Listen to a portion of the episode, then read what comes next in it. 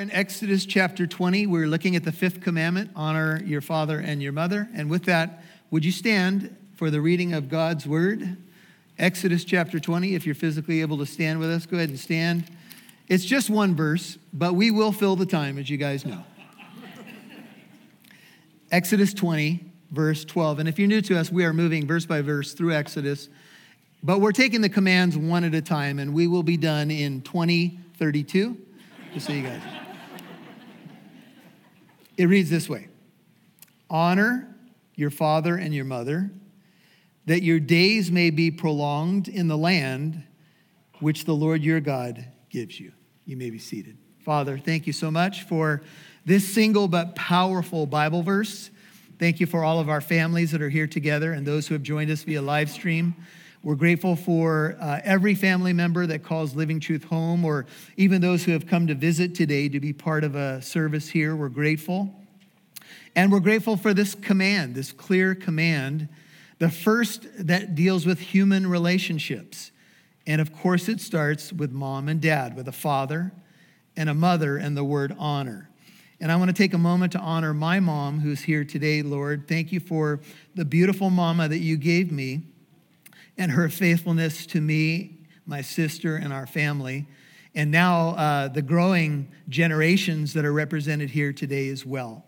Uh, she has been faithful. Would you bless her, keep her, and let your beautiful face always shine upon her and give her strength and wisdom.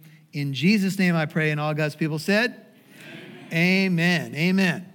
Well, you can see that the verse starts with the word honor. And honor is a big deal to God. In fact, it's a word that you're going to find many times in the scriptures, and it's a very important attribute to God. In fact, the word honor in Hebrew is kavod. If you're a note taker, it's K O V O D, K A V O D, or K A V E D, kaved. And it's the word in the Bible used for the glory of God. So, whenever the glory of God came down on the tabernacle or even on Mount Sinai, when someone wanted to express glory in the Old Testament, it's the word for honor, it's the word kavod. And in the ancient world, the way that they would determine the value of something is by the weight of it. So, this word for honor is literally a heavy word with a heavy definition. It means to ascribe weightiness or value to God and to others. When you honor someone, you are saying to them, You are valuable to me. You are important to me. The way I introduce somebody, the way I pay attention to them, the time I give, etc., all ties back to this concept of honor. And oftentimes, when I'm breaking down words for you, I share something, a book that's been written by Dr. Frank Seekins, and it's on the Hebrew picture language. And the way that Moses would have written Hebrew is from right to left, and it would have been in symbols or pictures, almost like the Chinese language is today. And when Moses would write, Dr. Seekins has given us the letters and the definitions. And so get this this is the meaning of honor or kavod in the pictures. It means to open what opens the inside door or what opens the heart of a person. So, whenever you give someone respect or honor, it literally opens the door of their heart to you. And think about the opposite because it's always a good way to learn. When you don't give people respect and honor, guess what it does? It slams the door of their heart shut. And this is a good way to be thinking about your relationships. If you have a relationship right now where it seems like the spirit of that other person has closed to you, it may well be that there's been a lack of honor and respect. And the way that you can reopen the, the, the, door to that person's innermost being or their heart is to regain that respect and trust. And you might say, well, how do you do that? Well, one way you do it is simply by asking for forgiveness. I mentioned at first service, there's a really old TV show called Happy Days. How many of you remember the show Happy Days?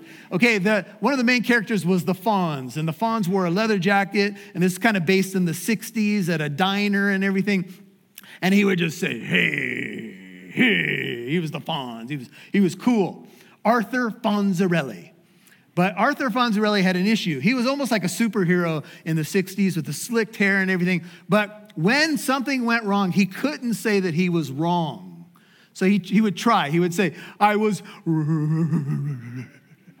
I was,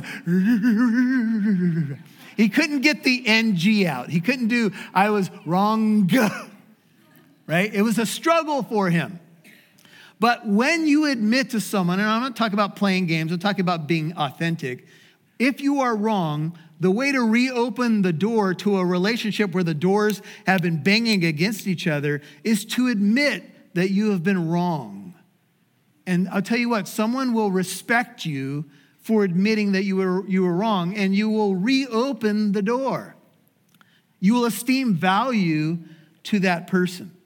So the Hebrew word for honor is kavod, and the opposite of honor is a Hebrew word called kalal. If you're a note taker, it's Q A L A L.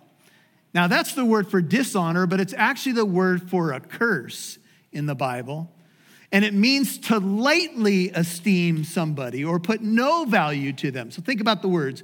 Honor means to put weightiness or treasure or value on someone. Dishonor is a, another way to say a curse, and it means to treat someone lightly as if they don't matter to you. This is why the word honor is so important. And Dr. Seekins, he writes about this. He says, this opens the door to great friendships, great love, great community blessings in the church. The idea of weightiness. He says, without, lo- without honor, love is entertainment based. It's how I feel. It's easily gained or lost. It is the delight and enjoyment of a child with a new toy. It is also the quick boredom that can follow. This is why our culture is always falling in love with something or someone new, but never building solid foundations for our friendships, marriages, and families. The changes, uh, this changes when it's not entertainment, but value that determines our relationship. If I own a perfect copy of a Rembrandt, a famous painter, I will delight, delight in it. I will enjoy it. But I, might, but I might just as easily put it in a closet when I want something else. I treat it by my emotions because I do not see it as having great value.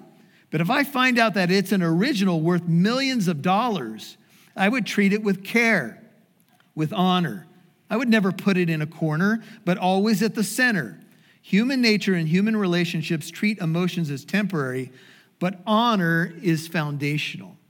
So, the way that we treat the Lord with our time, talent, and treasure, and other people will either communicate value to them or that we lightly esteem them and give no value to them. And this would include the way we invest our time, what we give to the kingdom of God. It all matters. And it all communicates what you truly honor. And of course, God wants you to honor Him first. And it becomes very clear to others around us whether or not we place great significance on them. Even the way that we might introduce them to somebody or talk about them can communicate both honor or dishonor. And of course, God wants us to honor him first and foremost. When we close the inner door of a person, it's communicated in the Bible this way Job said to his so called friends who were poor comforters, How long will you torment me and crush me with your words? These 10 times, Job 19, 1 through 4, these 10 times you have insulted me and you are not ashamed to wrong me. Even if I've truly erred, my error lodges with me.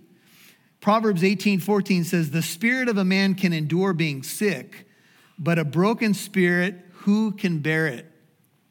And when we do this, and one of the main ways we do it is with our speech, we either give people honor with our speech or dishonor.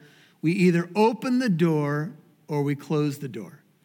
And I know that uh, a room filled, you know, with this, this many people and people watching or who will watch this later, you know, both may be true. Maybe you have relationships where you feel like you are valued and you're, you're, you're able to be really open with that individual because you feel like they know you and respect you.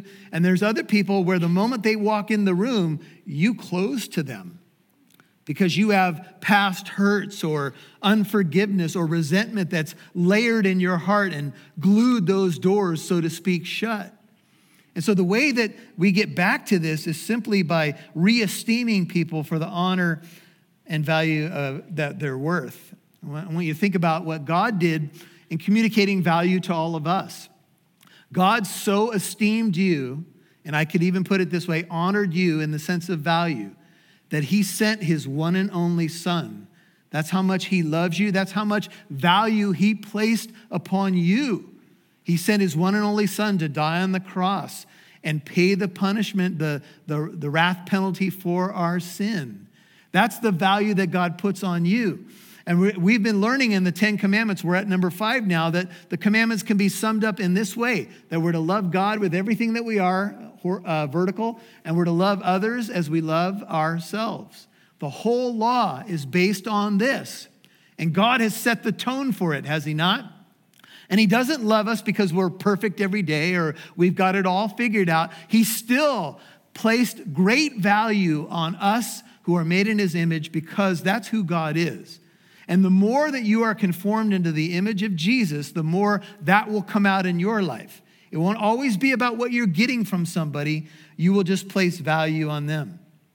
Many historians believe, says Ryken, that a significant shift in American attitudes towards authority, honor, respect took place during the 1960s. Some of you who are here lived through that.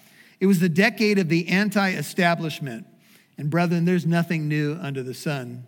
Young people at that time were anti business, anti government, anti military, anti school. But of all the institutions that came under, under attack during the 60s, perhaps the most significant was the family.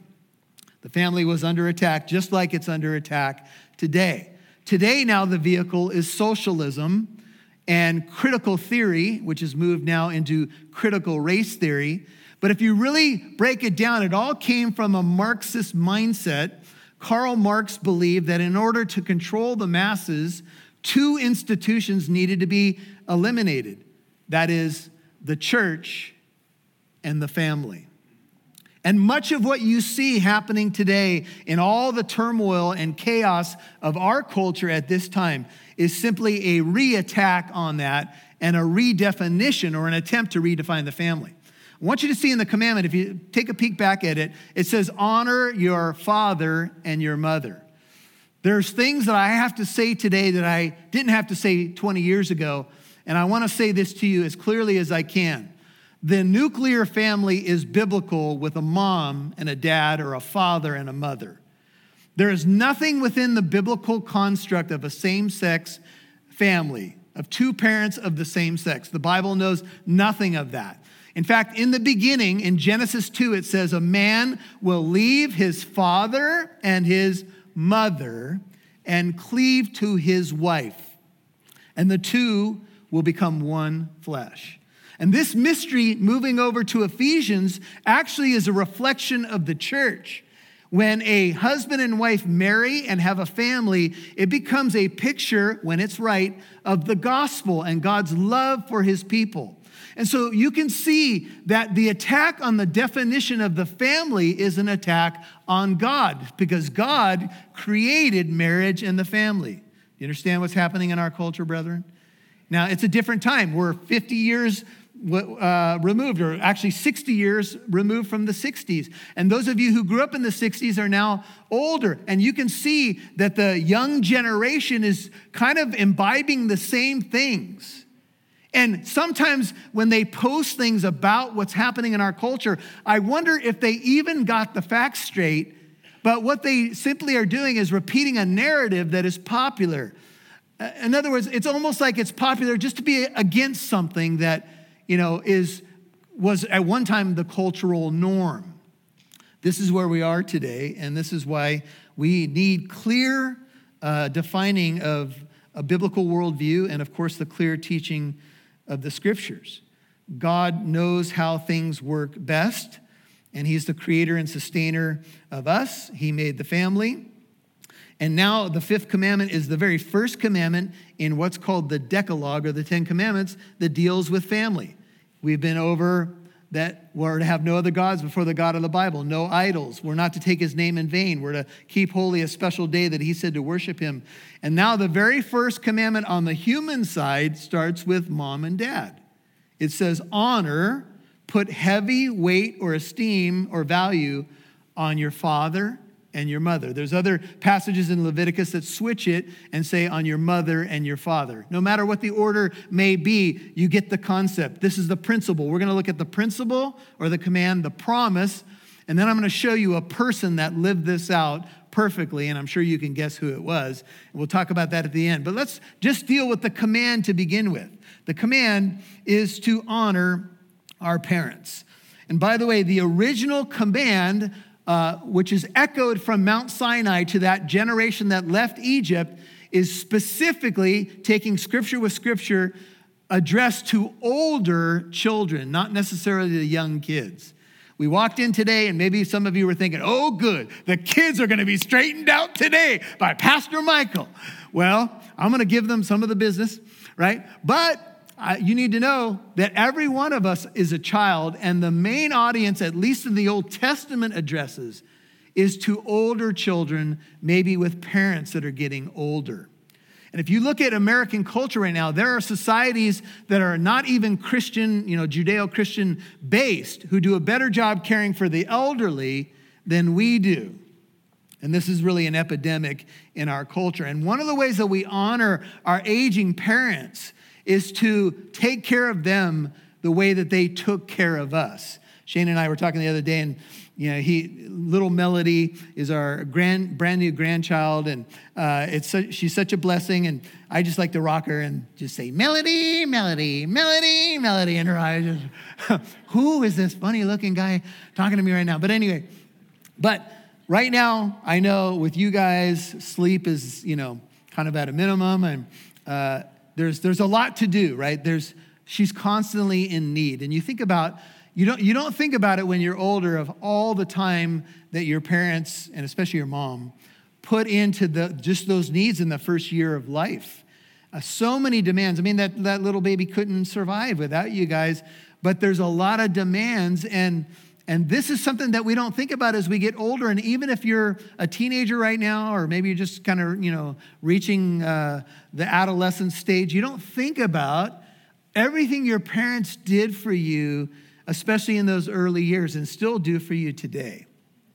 And so the honor is to be given to them. And honor in the Bible is reciprocal. That, that simply means it goes both ways. God says, if you honor me, I will honor you, and I will guarantee you if you honor someone in your life, you'll get the honor back. Now, that's not why you should do it. You should do it because it's right. But, but the principle is there. And we live now in a time where we would say a lot of honor has been lost. In fact, if you read the Westminster Shorter Catechism, if you read some of the reformers and the early church fathers, they all kind of said the same thing that if a person honored God and honored their parents, that would spill over to law, to educators, to pastors, to really any legitimate authority in life, if someone got it right at home, they would probably get it right in other contexts. But when it's wrong at home, then it's very the chances are very good that they will not respect authority in other settings. Everybody with me? And so this is where our culture is. Paul wrote about it in Romans 121 when he said even though they knew God, they did not honor him as God or give thanks but they became futile in their speculations, and their foolish heart was darkened. At the end of Romans 1 28 through 30, he says, Just as they did not see fit to acknowledge God any longer, God gave them over to a depraved mind to do, do those things which are not proper. Now, this is an ugly list, but here it is. They are filled with all unrighteousness, wickedness, greed, evil, full of envy, murder, strife, deceit, malice. They are gossips, slanderers, haters of God insolent, arrogant, boastful, inventors of evil, and disobedient to parents. That's Romans 128, verse 30. And Paul says that in the last days, difficult times will come in 2 Timothy 3 1 through 3. And he gives a very similar list. And he says, a sign of the last days will be that people are basically disobedient to authority, they're disobedient to parents. Now, I don't know if we're in the last days or not. I mean, we're in the last days in the, in the big sense of the word, but whether or not we're close to the return of Christ, I don't know for sure. But I look at our culture and I would say we need to regain the idea of honor. And if it doesn't start in the closest relationships of our lives, there's no way it's going to spill out into the culture. Uh, Abraham Lincoln put it this way he said that the strength of a nation is the strength of its families. And of course, when Lincoln was the president, we had a civil war. He saw a nation divided. He, but, but the nation still was based on biblical values. And Lincoln even said, if the nation's going to be strong, families have to be strong because families are what make up the nation. And so this idea of honor must be regained. And Augustine put it this way He said, If anyone fails to honor his parents, is there anyone he will spare? Close quote. John put it this way If you say you love your brother whom you see, you say you love God whom you haven't seen, and you hate your brother whom you see every day, how can the love of God be in you? Can I shift that a little bit? You say you love God whom you haven't seen, but you hate your parents? How can the love of God truly be in your heart? I was reading a, a book this week, a commentator writing on this passage, and he said he came across a magazine that was targeting teenage girls. And it said something like this Do you hate your parents? Question mark. It went on, who doesn't? And then essentially basically said ways to deal with your hatred of your parents. Now, if that's an acceptable norm where magazines to teenage girls are being written with that assumption, certainly there's something wrong. Now, I know as we grow up, you know, we go through a lot of different things and we hit adolescence and there's a lot of confusion and sometimes we kind of don't know how to deal with our parents and our parents can get under our skin and when we become a teenager sometimes it can get a little awkward but when you hit your early 20s, you will, you will come to this realization. Your parents have gained a lot of knowledge in the last couple of years. When you hit your 20s, you're like, man, they're a lot smarter than I remember. Now, here's a revelation they're not smarter than you remember. They were smart, you were just being dumb. Can I get a witness? Now, it doesn't mean that your parents are always right. I, I know that uh, we'll turn to a passage in a moment that talks about we're not to provoke our kids to anger. And I know sometimes as a, as a dad, I would come home and there'd be a broken lamp, as Shane was alluding to. And I would say, Who broke the lamp? And before I would even give him a chance to speak, usually the oldest got in trouble just because he was the oldest. And then it would be something like this Why are you playing football in the living room? Because we play it with you in the living room, Dad. Well, don't do what I do, do what I say. Right? Well, then the beautiful blonde lady would come home. we try to duct tape the lampshade back together or something. but as parents, it does go both ways. We also need to give honor and respect. It is a reciprocal thing. And of course, here kids are being instructed, but Cole puts it this way he says, To honor one's parents includes to prize them, to care for them, and to show them respect and reverence. The command is given to children, but not only while they are children. This is not a popular doctrine in our modern world with youth being worshiped and old age dreaded or despised. The result is the folly by which men and women strive to remain eternally youthful, only to find it to be an impossible task. And so here's the thing there's a lot of talk, even in pastoral circles, about millennials.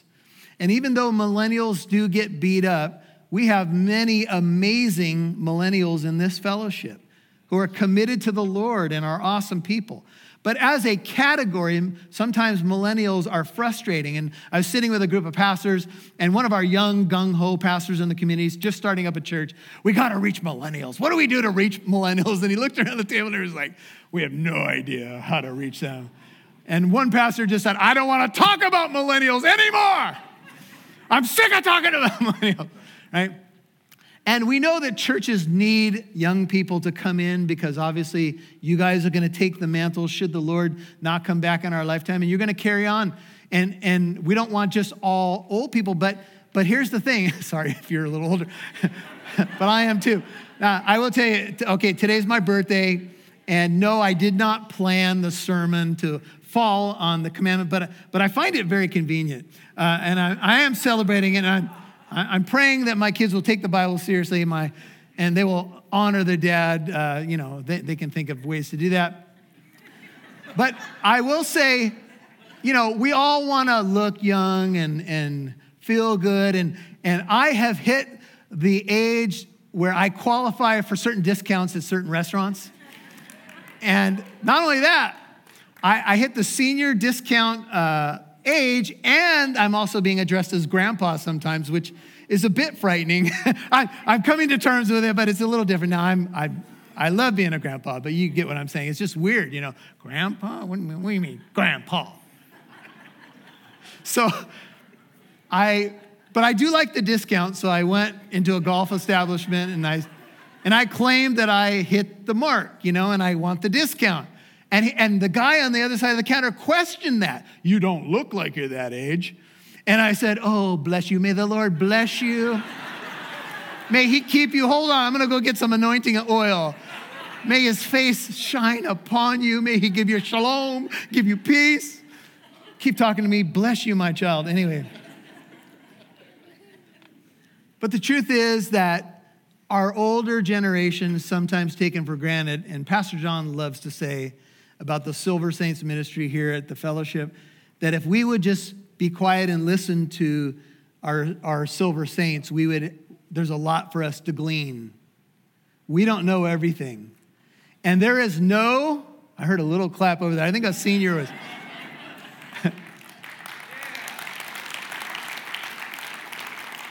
there is no substitute for experience.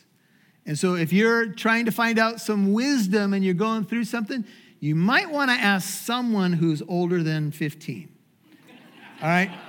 I'm not saying that you can't include someone young, but I'm saying you might want to ask look, if you're going through something right now, here's a word of advice.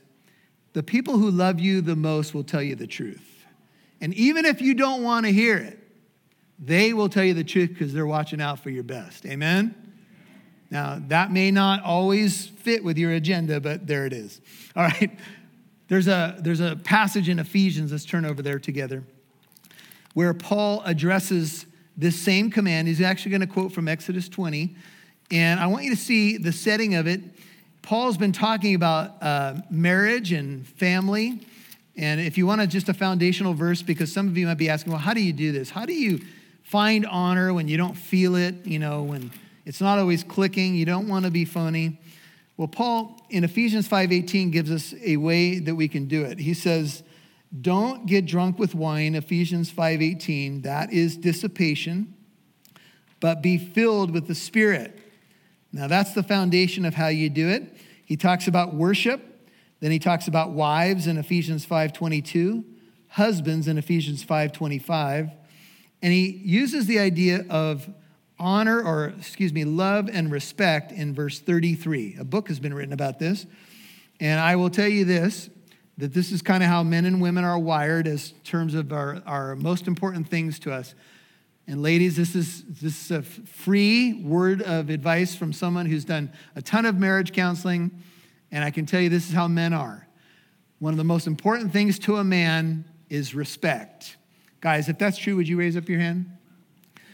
Okay, that's why even if you watch uh, gang warfare, the reason that people will kill each other in the streets, I'm talking about, you know, gang members, is because they feel disrespected. That is just, it's just a huge thing for a man. I, I don't understand completely why, but a man will thrive in the arena of honor.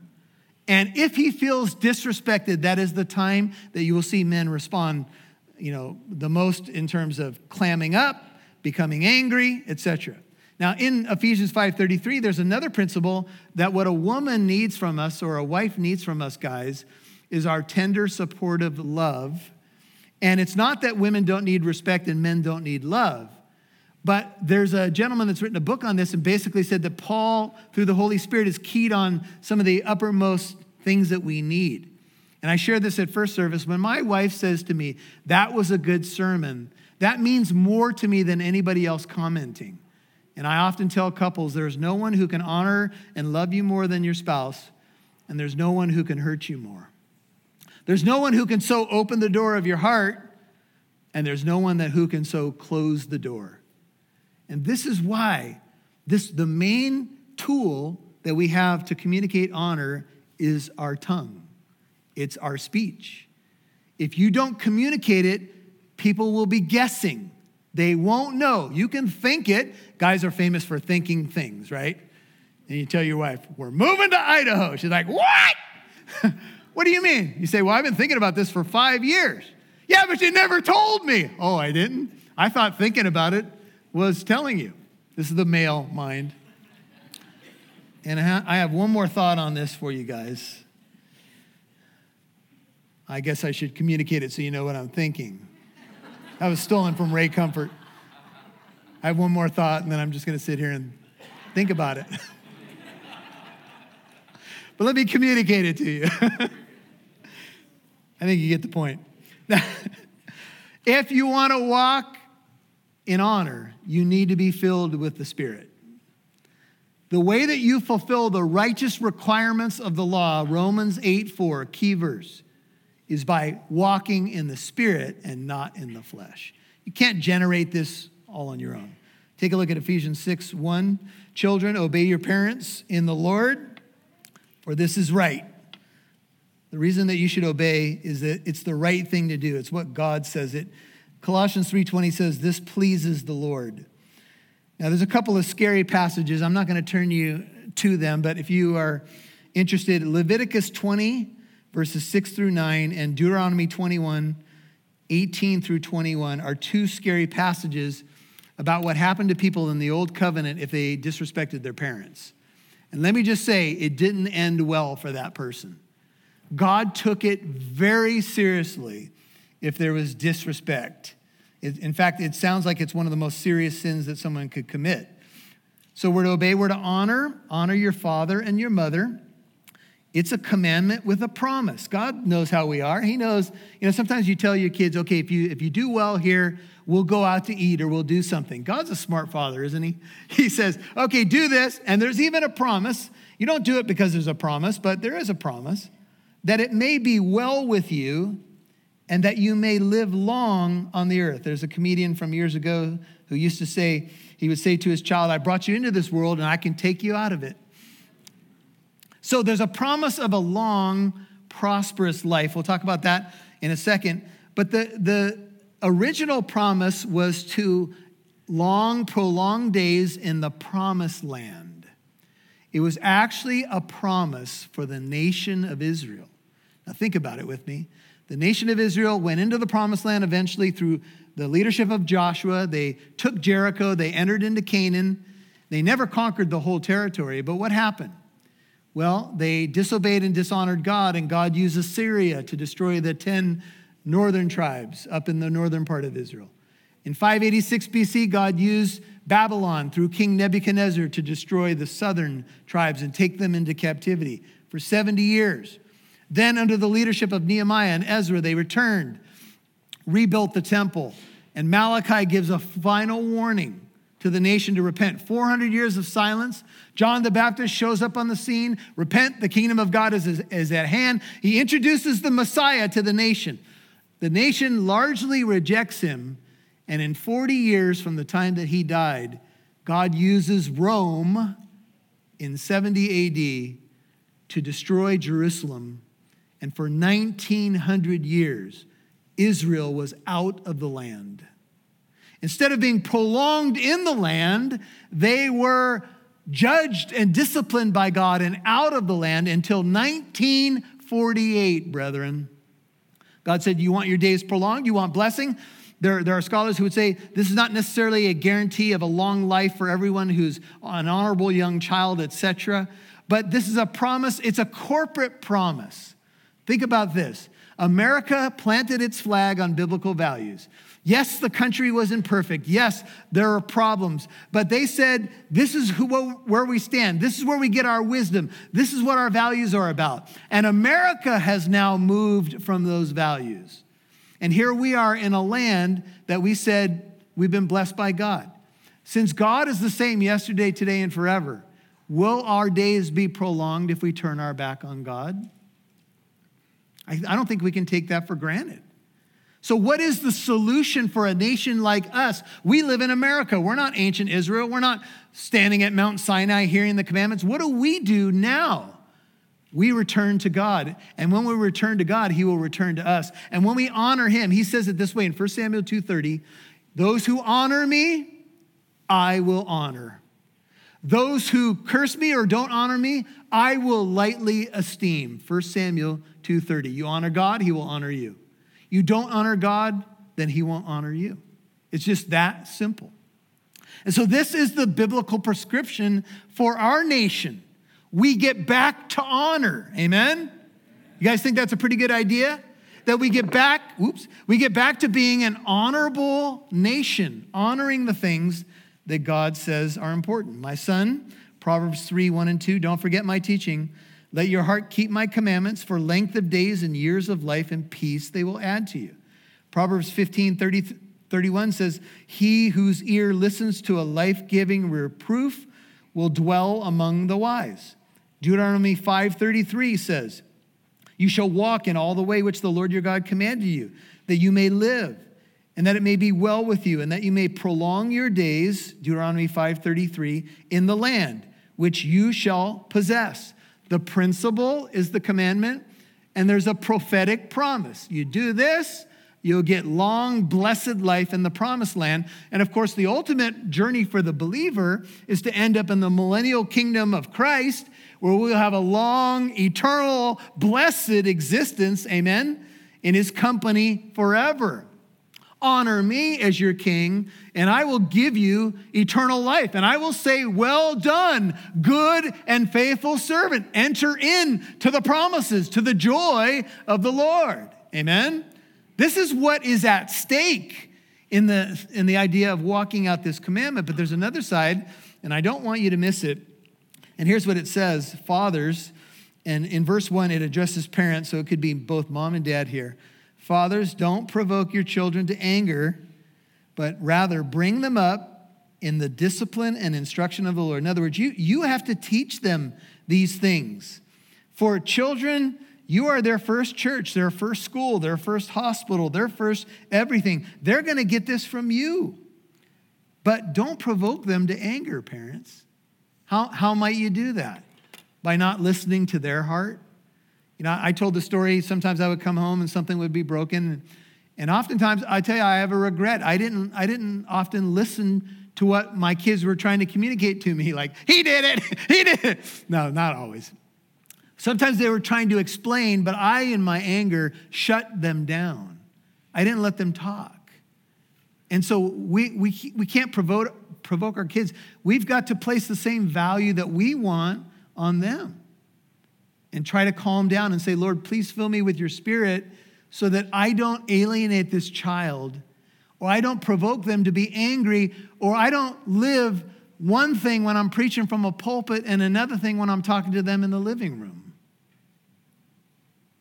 I want to be as consistent as I can be. And I need your Holy Spirit. We all, we all know that.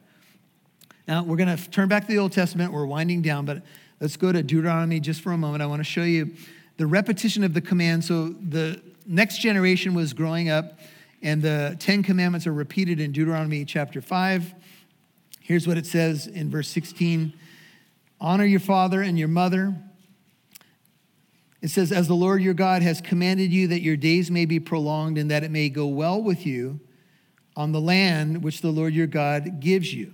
Now, skip all the way to chapter 6, verse 1.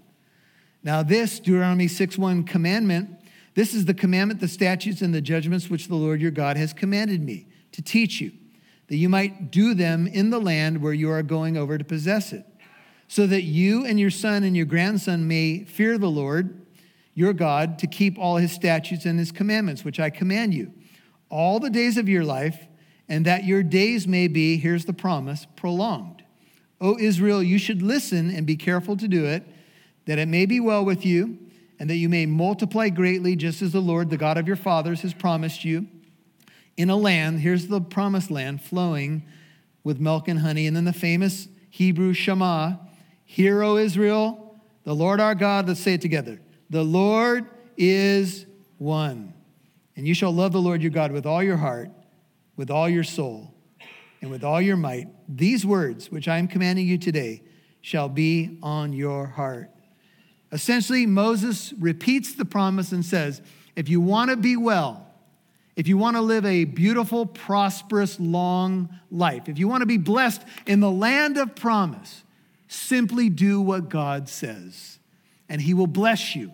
And you'll be in a land flowing with milk and honey, which are metaphors for plenty and blessing and all the good things of life. This is what God calls upon us to do to honor Him, and He will honor us. Now, back to uh, Exodus, and we'll finish it. In rapid fire, I've got verses that talk about honor. Uh, you can go back and listen to this if you want to, but in rapid fire, here's what it says about honor in the Bible Honor wisdom, and she will exalt you. She will honor you and embrace if you embrace her. Proverbs 3 9 says, Honor the Lord from your wealth. Proverbs 11 16 says, A gracious woman attains honor. Proverbs 15 33 says, Before honor comes humility. Romans 12 10 says, Give preference to others in the church in honor. Romans 13 7 says, Give honor to whom honor is due. 1 Thessalonians 4 4 says, Possess your own body or vessel in sanctification and honor. 1 Timothy 5 3 says, Honor widows who are widows indeed. 1 Timothy 5:17 says, Let the elders who rule well be considered worthy of double honor, especially those who work hard at preaching and teaching. 1 Timothy 6 1 says, Regard uh, your masters as worthy of all honor and don't be disrespectful. 1 Timothy 6 1 and 2. 1 Peter 2:17 says, Fear God and honor the king. 1 Peter 2:18 says, uh, "Be submissive to your masters with all respect." 1 Peter 3 7 says, Grant your wife honor as a fellow heir of the grace of life. And when you don't do it, James says there will be chaos, disorder, and every evil thing if you follow demonic, earthly wisdom instead of godly, biblical wisdom. It will be the difference between chaos and order, between what's ugly and what's beautiful. And if I had you guys line up and come and share your stories, I know I would get many affirmations about the difference between doing it your way and God's way. Amen? And the difference that it can make in a marriage and a family and parenting is everything. You got the principle, the promise is long, blessed time, long enduring in the land. And now I'm going to take you to a person who lived that out who embodied honor. And his name, you can guess it, is Jesus. The night before Jesus died on the cross, he cried, Father, if it's possible, let this cup pass from me. Nevertheless, not my will, but yours be done. Not my honor, but yours. If there's another way, but I will honor you. And the next day, he's nailed to a cross. And standing at the crucifixion site were several people, including his mom and a man named John. John, the beloved disciple, used to rest his head on Jesus' chest, and there was a close, intimate relationship. It becomes clear to us that Joseph, uh, Joseph of Joseph and Mary, has died, and Jesus' brothers don't believe in him yet. They're not at the crucifixion site. And Jesus, honoring his Father, dying for us, showing us the value that he places on us, then looks down at his mom and essentially says, Woman, look, behold your son. And then he says to John, Behold your mother, as if to say, I'm going to honor my mom in my dying moments. You, John, you take care of my mom. Isn't it amazing that Jesus, in his last breaths, if you will, honors his father and his mother? to make sure that she's well taken care of. Now, Jesus died at about 33, is what the Bible says. Mary was a young mom, so let's just guess that Mary is about 50. This is a guess. Jesus from the cross says, John, I'm going to honor my mother and I want to make sure that she's taken care of. You take care of her. That's what Jesus is saying. Jesus Christ is the ultimate embodiment example of honor. And the church's goal, as we are changed little by little, is to be sanctified or changed more into the image of Jesus. We are to honor the way he honors. Amen? And Jesus says, when you do these things, people will know that you belong to me. Don't worry about what everybody else is doing. because what everybody else is doing doesn't make it right. You be a young man or a young woman of honor. You be a middle aged person of honor. You be an older adult of honor. Honor is never out of season because it's the stuff that God cares about the most. And Jesus demonstrated that as he honored people, touching them with compassion. And of course, I just shared with you the story of his mom. And I want to leave you with this final thought. If the Lord honored you in giving so much value to your existence that he would come down and die for you, wouldn't you want to honor him by both trusting in his finished work at the cross and through the resurrection, but also living your life in honor of the king? Amen? He's worth it. He's King of kings and Lord of lords. Father, Thank you for this wonderful church family. Thank you for this fifth commandment, the first of the 10 that's speaking of horizontal relationships. And it is important to think about that it starts with a family, it starts with honor to a mom and to a dad. And we're grateful that we have families represented here that are endeavoring to do just that. And Lord, in areas where we can amend our ways and improve and have opportunities to do so, would you please move us to do so, to be people of honor, to honor you? You've given us a commandment and we want to honor you with it. Would you help us in areas where there may be brokenness or a need to reopen the inside door and uh, start afresh? Lord, would you uh, allow your Holy Spirit to empower and fill your church? so that we don't try to do this by our might or our power, but by your Spirit. With your head and heart bowed, if you've not asked Jesus to be your King, and this is a great, this is the supreme way that you would honor him, trust in his finished work. You have to have a moment where you just say, Lord Jesus, I believe that you're the King. I believe that you came down to die on that terrible cross for me. Pray it if it's you. I believe that you defeated death and resurrected. And I'm confessing you as my King, my Lord, my Savior, and my God. Please forgive me for the times that I've fallen short. Please renew me by your Holy Spirit and help me to be a person of honor.